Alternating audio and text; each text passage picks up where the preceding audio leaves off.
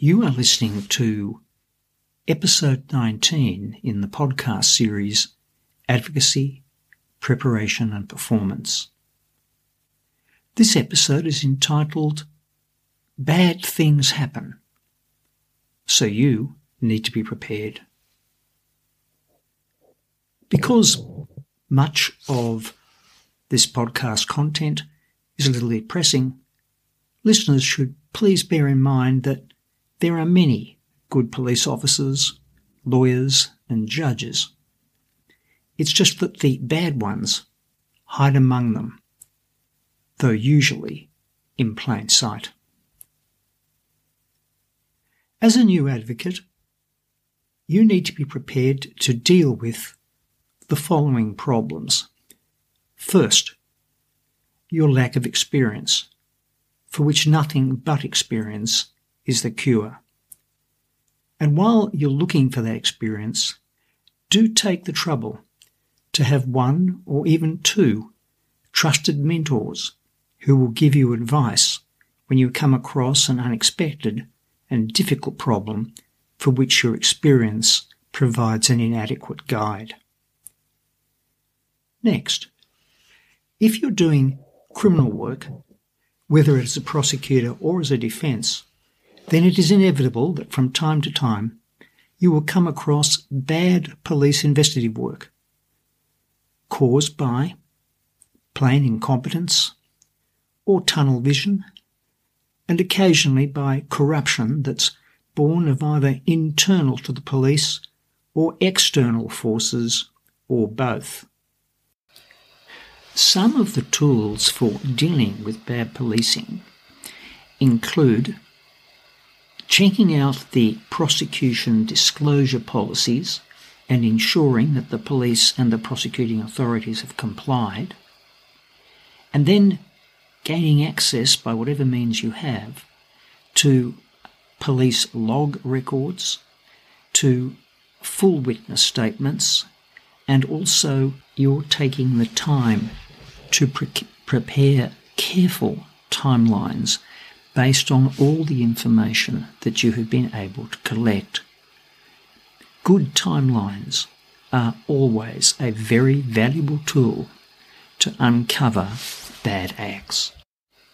Having recognised what follows from your own lack of experience, and also for criminal law practitioners, the obstacles posed by bad policing, now let's look at the third group. It is inevitable. You will come across opponents, people in our own profession, who, amongst other faults, will bully and lie pre-trial, at the bar table, during adjournments, and between the end of the hearing and the handing down of the decision. Among the methods that such people will use are feigned superiority as to advocacy skills and legal knowledge, that is, superiority to you. They will use bluff. They will use sledging at the bar table. Sledging means that they'll make comments that you will hear, but the judge won't. Those comments will be designed to put you off your game. Other things that they might try include improper approaches to any and all of witnesses, court staff, and even judicial officers. But that, that's not all they will do. They will also try to force your client to give up by building up legal costs so your client can't afford to stay in the fight. This is a particularly easy technique to follow if a party is well funded for example, if it's corporate or government funded. The fourth source of problem to you in running litigation are the media. Just that part of the media that is biased or incompetent or both. Here are some examples.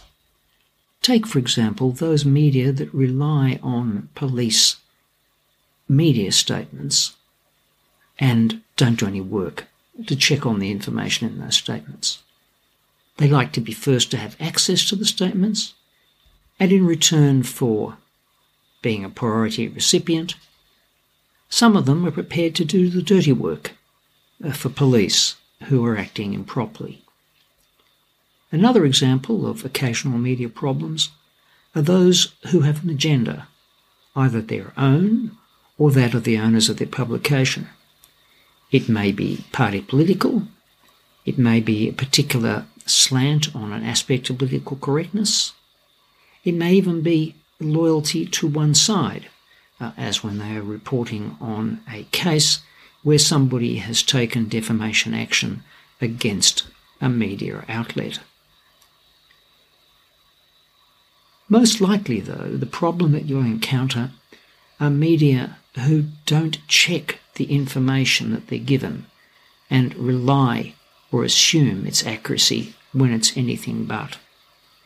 And then, very, very occasionally, you'll run across those media who quite literally make it up as they go along. Naturally, as somebody dealing with the media, you will make it very clear that you cannot be quoted at all until you have seen what they propose to say or write, and if necessary, you'll record that undertaking that they give you in case they break it. The fifth and final group that will concern all of us as legal practitioners and advocates are those judicial officers, fortunately a minority, for whom their oath of office means little or nothing. You'll recognise these people by any of the following indicators. First, those who are lazy and work shy, who come onto the bench having done nothing to prepare for the hearing for which they're being paid.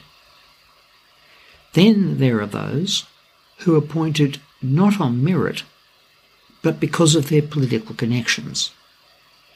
An example with which many listeners will be familiar is when a political party that's been in government sees that the omens of the next election are not good, and then a number of people who've been working in politicians' offices are offered lucrative jobs on tribunals and the like, uh, for which there is no accountability whatsoever.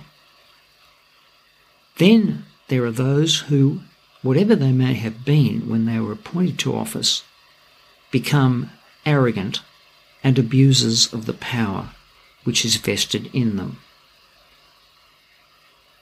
Apart from those people, there are very, very few who are corrupt generally or who are corrupted on particular occasions where, through any of bribes or the promise of preferment or the need to seek reappointment, they put aside their judicial oath and reach a decision which is indefensible. Amongst those who are corrupted, far and away the most dangerous are those very few who are highly competent and very experienced. That competency and experience equips them to be corrupt in particular cases where that corruption brings them particular benefits. Really difficult in such cases is, is that their general reputation acts as a very effective barrier to any suggestion that in any particular case or series of cases they have behaved at less than the usual standards expected of them and delivered by them.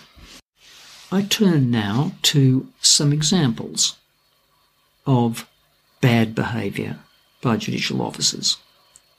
Let's start with some samples of an abuse of power. Here are some quite common ones. The prescription of timetables in the preparation of a case that are either way too short or way too long. In either case, to the detriment of one or both parties. The second one are those judicial officers who seem to think that a case having been heard, there is simply no deadline by which they ought properly to deliver their decision. For example, those who go over three or four months, save in exceptional circumstances, ought to be more accountable than they are. Within the courtroom, there are some who, by dint of the power reposed in their office, enjoy putting down lawyers in front of the client or clients. During the hearing, they ask too many questions of witnesses, which nearly always suggests a partisanship towards one party rather than another. Other examples are those who too readily close the court to the public and thereby make themselves unaccountable, and those who too generously issue suppression orders to stop the public reporting of the cases that have been heard in front of them. Another one, one that is almost impossible to deal with, is the misuse of the very broad judicial discretion when making costs orders. Two more to bear in mind are those judges who make comments from the bench that clearly represent some common prejudice and designed to draw some reaction, often unstated, from the audience that is at the expense of one or other party in front of them. Finally, and very dangerously, is when judges make comments during a hearing that are calculated to mislead at least one party as to what is or are significant issues to come in the later decision. To give you an example, a judge may make a comment whilst there is an examination or cross examination of a witness that seems to indicate unequivocally that something that was thought to be an issue in the case isn't one. As a result of that, the other party that was going to do more work on that issue decides that it doesn't need to. What can then happen is at the decision stage, it suddenly finds that it was wrong in its um, assessment of what the judge meant and there is nothing, but nothing, can then be done to correct what has happened. So, what can the advocate do when faced with the judge for whom the oath means nothing or little? Above all else, the advocate must be sure to create a record in the recording and or the transcript produced from that record that shows a timely calling out of the offending behaviour at the time when it happens.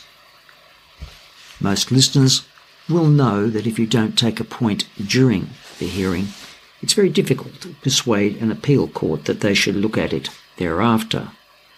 The argument, as was mentioned earlier in this series, is, is that counsel are assumed to be competent, and if they didn't take um, any action at the time something happened, it was for a good reason, and it cannot be taken after the event. Here are some of the comments that you may need to make. Of course, don't use these words verbatim. Whatever you say should reflect the particular uh, environment in which you're appearing and your own personality. Bearing that in mind, some of the things that you may have need for from time to time are as follows. Your Honour, uh, with so many questions coming from you, some might think that you're descending into the arena of this litigation. Then, Your Honour, with the greatest respect, the reasonable bystander will have an apprehension of bias in the light of what Your Honour has just said or done. Then, your Honour, this is at a jury trial during the summing up by the, uh, the judge to the jury, and naturally, in the absence of the jury, that is, you ask for them to be sent out before you say as follows. Your Honour, I note, as has my colleague, that during your summing up to the jury, you have on specified number of occasions emphasised by your pausing or your gestures or your tone, whichever is applicable, that you think, whatever it might be, with respect to a witness or evidence or both, is false or not credible or unbelievable, whatever that might be. That, with respect to your honour, uh, is not your function, and I must ask you to make a point of telling the jury that they must disregard anything they thought they might have inferred from your Honour's body language, tone, volume, or whatever else. It's important to remember that you can never anticipate when you're going to encounter a bad act by someone with whom you interact during litigation. When you do encounter such conduct, the first thing you must think about is from whom can I get some independent, credible, and objective advice on what I should do? If that means asking for a short adjournment so that you can obtain that advice, do not hesitate to ask for it. And to be quite candid in saying, Your Honour, a matter has arisen for which I need to take some independent advice, and I'd ask for a short adjournment while I do that. That brings to an end this 19th episode in Advocacy in Court Preparation and Performance.